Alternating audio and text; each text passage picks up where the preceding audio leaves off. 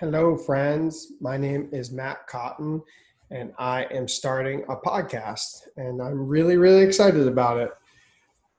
Kicking it off with a solo cast uh, to give some context to those who I have not met yet, and really excited to dive into the very awesome and also very challenging and crazy world of food sales really, really grateful to be in this industry, but it can be really tough. It can feel like a grind, it can feel like an uphill battle.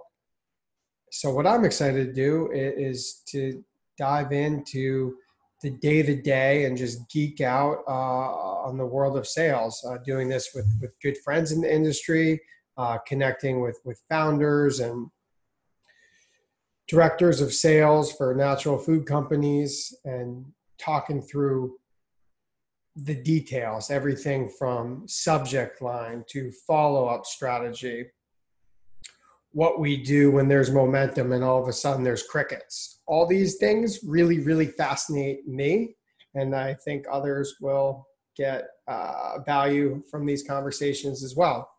Uh, I also have commitments um, to chat with people on the other side, uh, the, the buyers, the food service directors, to find out from them what they see as a good relationship with a sales rep, what they find is annoying or too much, or what is proper follow up in, in their eyes.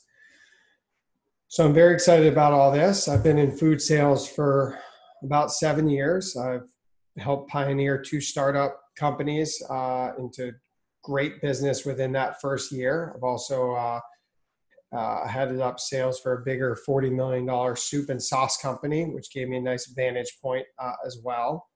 And I now am the founder and CEO of Rooted Food Sales and uh, natural foods brokerage, focusing on more non commercial food service sales, college or university, uh, healthcare, corporate cafeteria, also love dealing in the convenience store channel as well. So that's where I'm at. Looking forward to the conversations. Thank you for joining.